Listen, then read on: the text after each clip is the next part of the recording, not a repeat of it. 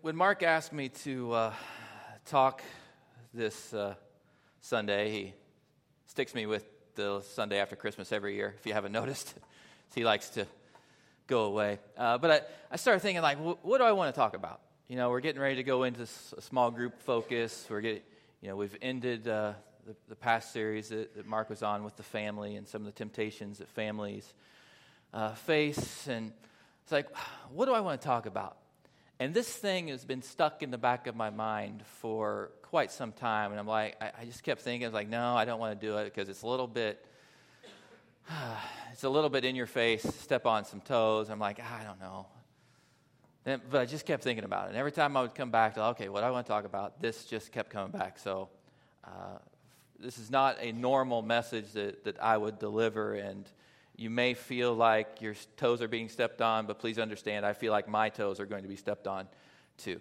So this is not to make you feel guilty or anything. It's just some things that I have learned or observed over really my life, but specifically over these past couple years in this church, and I think we really need to tackle some of those issues. But a little background about myself, if you're not familiar, I've shared this before, so most of you have probably heard it, but I literally grew up in the church. I mean, my mom was church secretary. I was born the very next Sunday. I was in church. You know, I had the perfect little, if you remember growing, if you grew up in the church, you remember in Sunday school, you used to get those little pins every year for perfect attendance. Well, mine was dangling down here. It was like, I was there almost every time the doors were open. My mom was secretary, and I was taught to be involved in the church.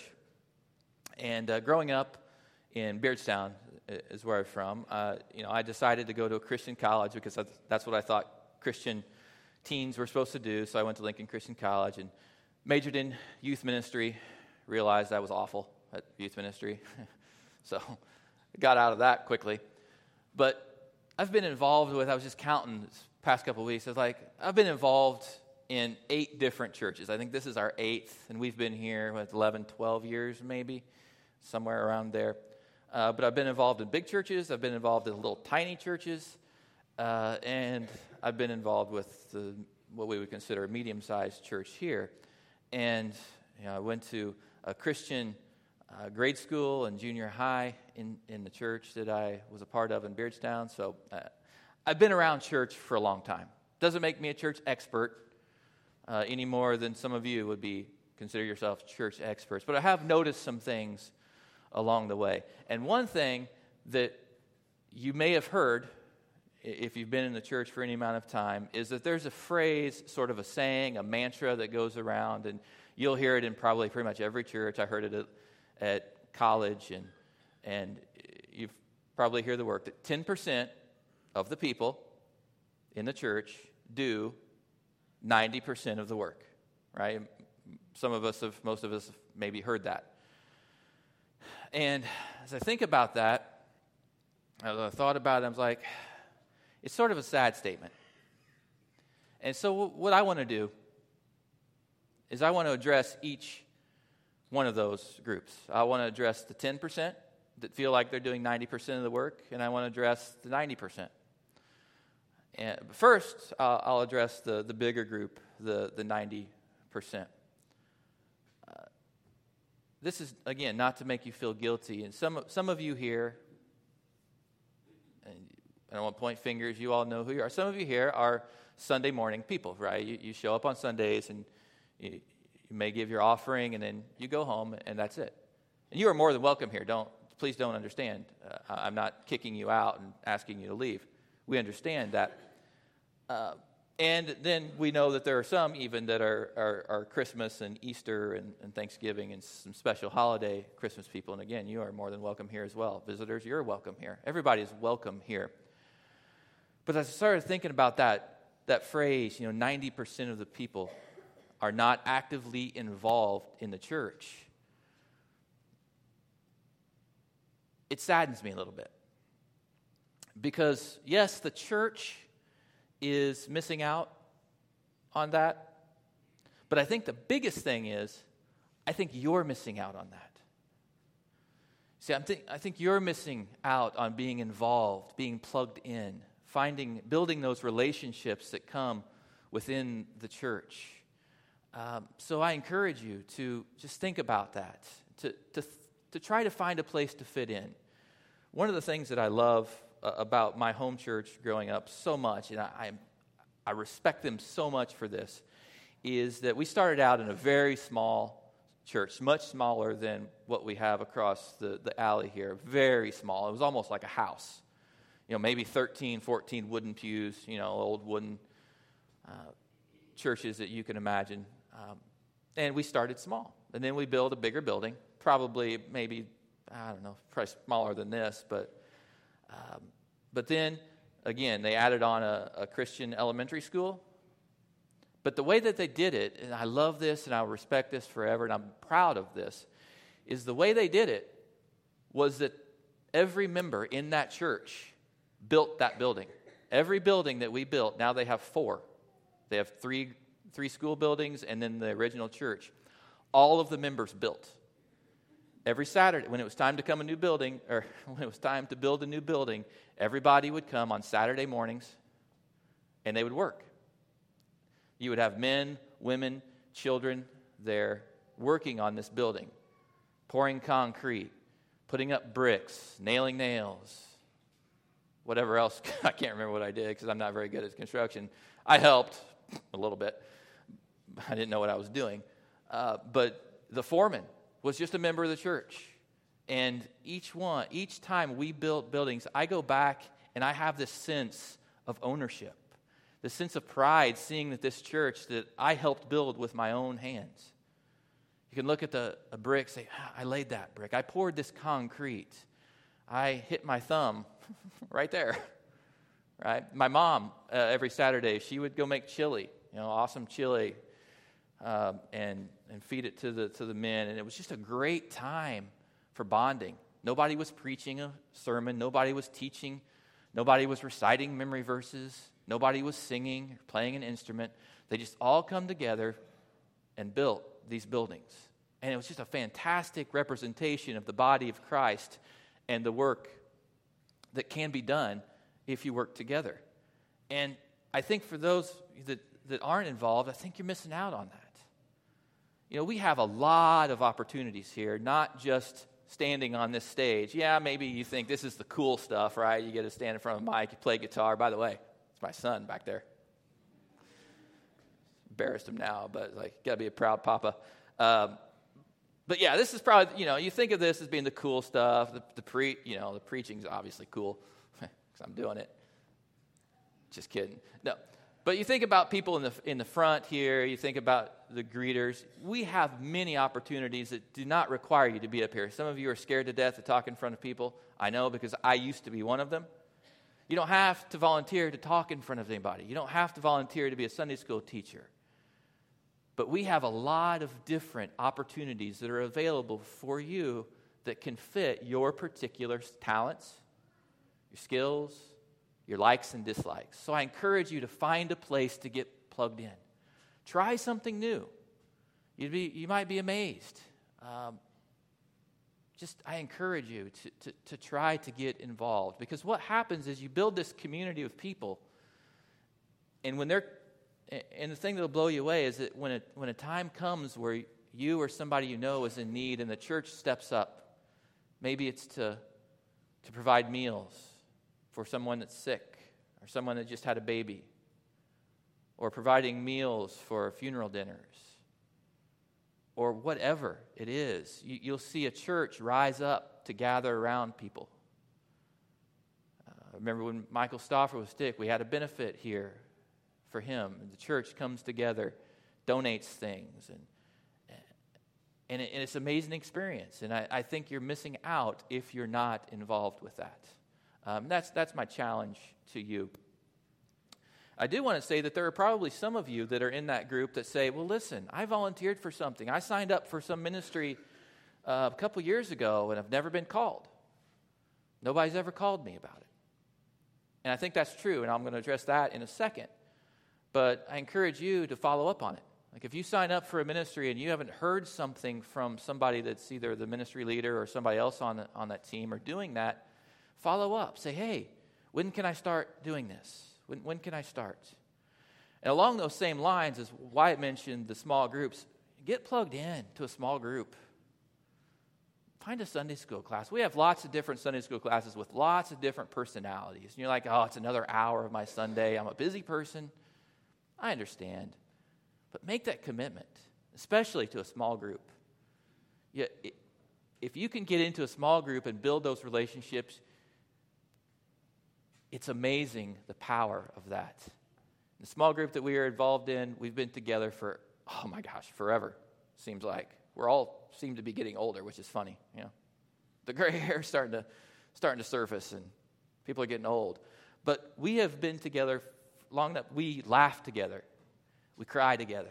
When there's needs, we rise up together. And it's just a great experience, and I encourage you to try to get plugged in to a small group and a Sunday school class. It's well worth the time. But when you do something, commit to it as well. If you say yes to something, if somebody asks you to do it and you say yes, be there. Do what you're asked to do. Don't say yes and then come up with an excuse. Oh, I don't know, so-and-so. If you're asked to do something, do it. Or find a valid replacement if something, obviously, emergencies come up. So some of us in this room need to say yes more. Need to say yes when asked to do something. Now I want to address, and a lot of times this is where pretty much everybody ends it. Like they talk to the group, to the bigger group. But I want to talk more to the other group. You might get a little squirmy here if you feel that you're a part of that group that does all the work, right? I want to talk to you for a minute. Number one is there are members in here, there are people in here that have signed up for ministries, maybe your ministry, and they've not been contacted. Follow up on that. Call them. Talk to them. Get them plugged in. You see, especially if we are ministry team leaders, what we used to call deacons now, we call ministry team leaders. And the purpose of that position is to lead.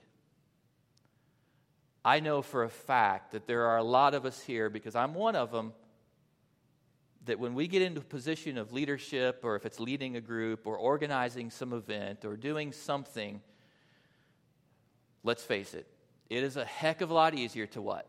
To do it yourself, right? Just like at home, like, oh, forget it, I'll just do it, right? It's so difficult, you know, to call people, to organize it. Well, I don't want to bother them, even though they said they'd help. I don't want to, you know, whatever the excuse is. But if you volunteered or accepted a ministry leadership position, lead. We are called by Jesus to make disciples. Right? Build those relationships with people. Lead, involve them. Do it. It's well worth it. Because something that I've found is that within that group, within that smaller 10% group that feel that they do all the work, number one, there's a lot of dissension that starts to surface. A lot of bitterness. I feel like I'm the only one that's doing anything around here. Right? And you start to look on people and you start to name names. Why aren't they doing anything? Right? And you become bitter. So then you're coming to church with this face, you know, looking around at people like, why don't you do something around here? Right? Like it's at home. We have the tendency to do that. And that's one of the dangers. But another danger that I don't think we often realize that I have witnessed firsthand. There is such a thing, I am convinced, as church addiction. I've witnessed it firsthand. My mom was at the church every time those doors were open. Whatever the event was, whatever the purpose was, she was at this church. She was at the church working, extra hours, getting bulletins done, you know, getting whatever done. She would spend almost all of her time in the church. Some of you have probably heard of pastors whose families have been torn apart because the pastor has poured himself in to the church so much that he's neglected his family. That is possible. Being involved in church is great, but it cannot come at the cost of your family. It just can't. So if you find yourself or if your family finds you putting too much time in the church, you need to reevaluate your priorities. And sometimes, some of us need to say yes more, but there are some of us that need to say no more. Say, no, I've got enough on my plate. Because you can get burned out, your family can get burned out, and it can cause all sorts of bitter feelings and strife inside the church. You know, you have the story of Mary and Martha. Everybody heard this story, right? Jesus comes to their house. Martha's behind the scenes doing all the prep work, doing all the cleanup, doing all the cooking, and Mary's just out there like a lazy bum at the feet of Jesus, right? A lot of you associate with Mary or Martha, right? You're like, and you can imagine yourself going through in the kitchen, you know, you start to do dishes and it's all quiet like, and then you start to realize that Mary's not coming, and then you start to do a little bit louder, right? The dishes become a little bit louder, start to bang around a little bit more. The cabinets start to be a little bit more louder. Then you start stomping around, like trying to get the attention of Mary, right? Martha's, there's a lot of Marthas here. Come on, I know. Confess. And you're like, I can't believe I'm doing all the work. She's out there, you know, getting to talk to Jesus, and I'm in here working. We all probably can associate with Martha to some degree. But sometimes that's how we feel when we come into the church. This small group of people is like looking around, like, am I the only one that cares? Am I the only one that does anything around here? And you start to become bitter, and it starts to affect relationships. So I challenge the bigger group, say yes more. To the smaller group, sometimes you need to say no and evaluate your priorities and involve the people that have said they wanted to help. I'm going to get a little bit more specific, even though there's only two of you here. But the smaller group, including the staff members here, there is a tendency, I know, again, because I remember volunteering, I remember being leaders and finding volunteers. When we have to find volunteers, who do we ask? The yes people, right? That small 10% of people that we know that are going to say yes. I challenge you, I beg of you to find somebody that isn't involved. Try to involve them. You're probably going to get some more no's than you would like. But again, our job is to make disciples, to involve people in the church. The reason that I'm bringing all of this up, you're like, ooh, this is not a great Christmassy after Christmas sermon. It's not a, you know, fluffy one like we usually hear from you. The reason that I bring this up and the reason that I want to talk about it today is because if we do not have our house in order here, it's going to be a lot harder to do our job out there. If we're not together, if we are not a one body, as Paul would say, working together for the kingdom, then we are going to have a really hard time shining our light into this world. And let's face it, we look around, this world is dark. Dark. This world needs Jesus. And for us to bring Jesus, it's going to be a lot better if we can get all of our stuff inside figured out. Right? Our job is to be a light into this world. And if our light is dim, it's because we don't have our stuff together. Jesus said in Mark, I believe it's chapter 5, it might be 3, but actually Jesus says, and Abraham Lincoln stole it, a house divided against itself cannot stand. And you've heard that phrase from Jesus and Abraham Lincoln. It's funny that Jesus actually was talking about the house of Satan when he said that, but I think we all understand that does relate to the church as well. If we are divided, if we are that's first service and this is second service and this is the group that does the work and this is the group that doesn't do anything, if we are divisive like that, that we're not very united. And so I bring this up. I want to talk about all of this and all of these things because we need to do better with our housekeeping here so that we can do better out there. And there's one more thing that I want to talk about, And this has been more prevalent, I think, the last couple years. And it's hard to say it, and there might be squirming, and I don't mean for that. But inside this church building today, there are broken relationships. Whether it be over something said, differing of opinions, hurt feelings, something that goes back way longer than you can even remember what it was about. But inside this church, there are broken relationships. There are people that are not united. There are people that can't even look at each other in the face. I know there are. Take care of it. Find in your heart forgiveness, grace, mercy, and love. You see, in 1 Corinthians chapter 12, when Paul talks about all these different spiritual gifts and all these things that people sort of get jealous of. And he talks about, inside the church in Corinth, there were people that wanted other people's gifts. And it caused all sorts of problems among them. Well, then Paul goes into, he says, the church is one body, functioning together as one unit, the body of Christ. And he says each part functions differently, but if one part doesn't function at all, then the whole body suffers, right? This is 1 Corinthians chapter 12. There is no coincidence in my mind that what comes after 1 Corinthians 12, no trick question, 1 Corinthians 13, right? Which is the what? Anybody? I heard it. The love chapter. It's not about marriage, folks. It's about the church. If I speak in tongues of men and angels, but have not love, I am nothing.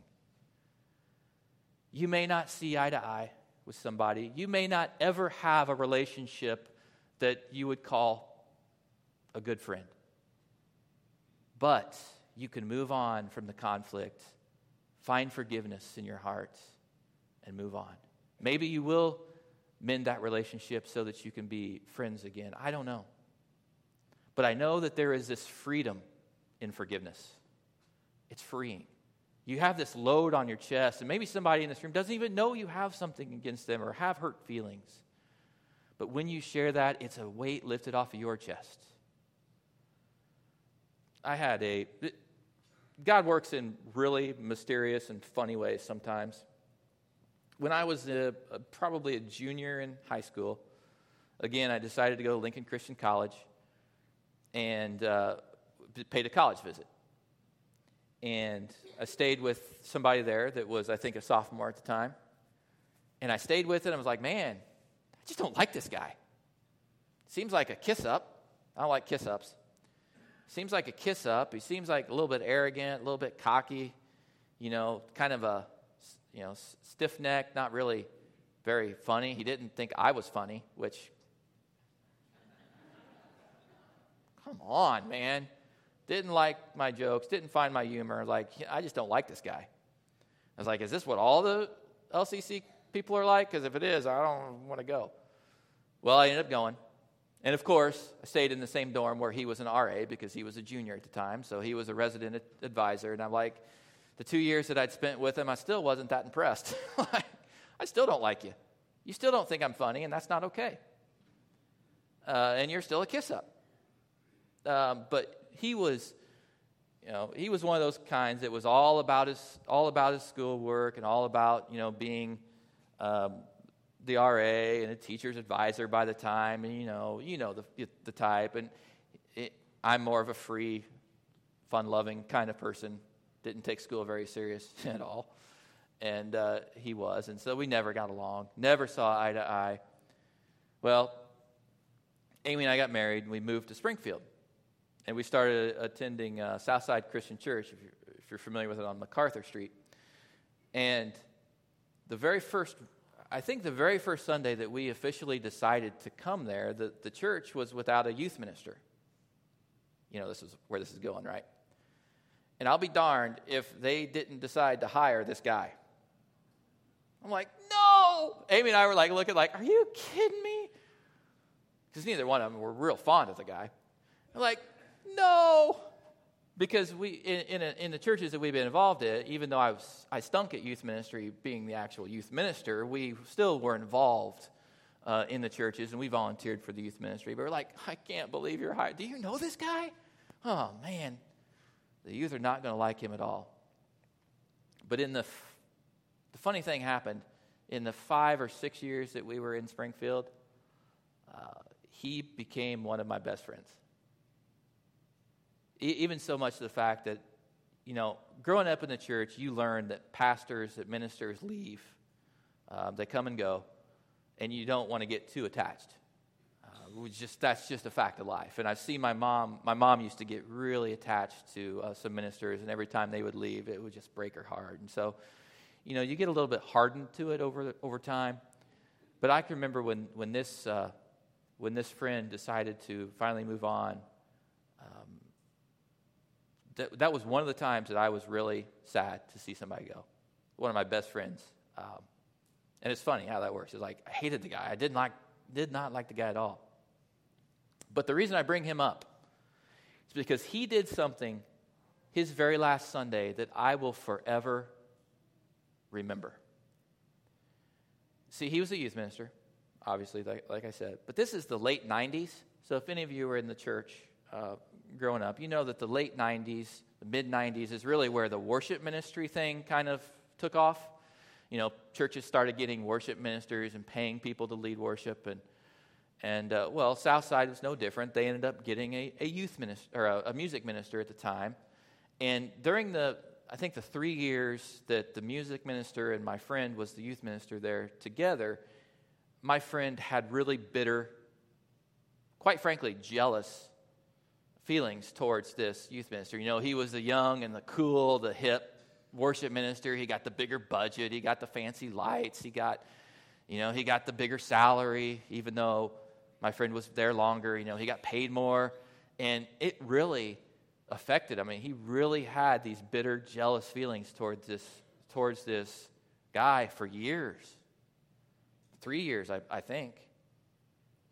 Well, that final day that my friend was there at the church, he got up at the end of the service and he confessed. He confessed to this worship minister. He said, I'm sorry, you know, I've not treated you well over the past 3 years because I've been jealous. And he continued to apologize in front of 500 people at this church. He started to apologize to him, tears flowing down his face. He admitted he was wrong, and he asked for forgiveness. I'll never forget that day. We need to do that more. Confession, forgiveness, grace, love. It's important. And if we can't be that unified body of Christ, working together for one goal, and that's to spread the gospel message to the world, if we can't be that body, then we're failing. And we're failing. So some of us need to say yes more. Some of us need to say no more.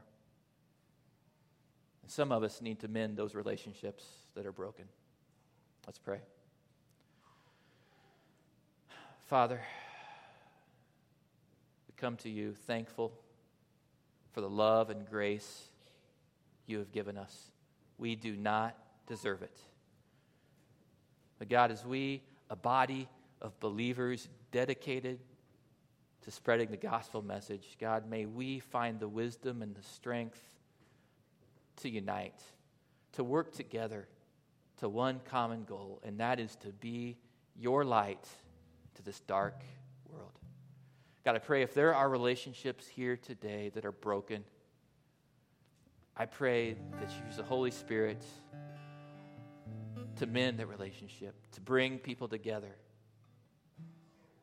God, we want to be your light. Help us. It's in Jesus' name, amen.